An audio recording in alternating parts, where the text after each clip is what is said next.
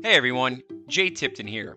I'm the host of Work Green, Earn Green, a new podcast brought to you by Working Nation. The idea behind this series is simple. I'm on the hunt to find out what exactly a green job is and how everyone, from students to seasoned pros, can turn their passion for saving the environment into a meaningful career. But as it turns out, the definition of a green job isn't as clear cut as you might think. We know what a white collar occupation is. That's pretty definitive. Uh, we know what a blue collar occupation is. That's uh, pretty definitive. But we're now talking about green collar jobs, and it is yet to be totally defined. I think we can all agree that forest managers and environmental scientists are working green jobs. But what about other careers that aren't so obvious, like the social media team of a wind turbine company or the HR department at a solar energy company. Are those jobs green? And how about the truck drivers who are delivering turbine blades and solar panels for these companies? Where do we draw the line in terms of what jobs we can say are technically green?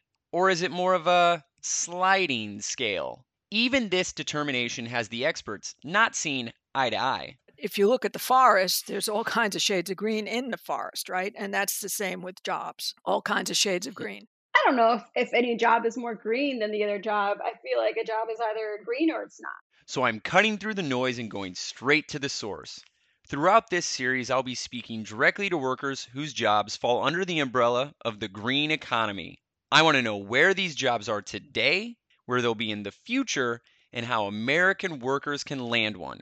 There's too much at stake to not have these questions answered. By our projections, we're seeing the green economy likely to unlock almost a million jobs over the next five years, 860,000 new jobs over the next five years. That raises a critical question of whether we have the workforce that we're going to need to support that. Each episode, I'll be touring the country, state by state, to see what green jobs look like on the local level. First up, Pennsylvania. We'll hear how Pittsburgh is going from Steel City to Green City.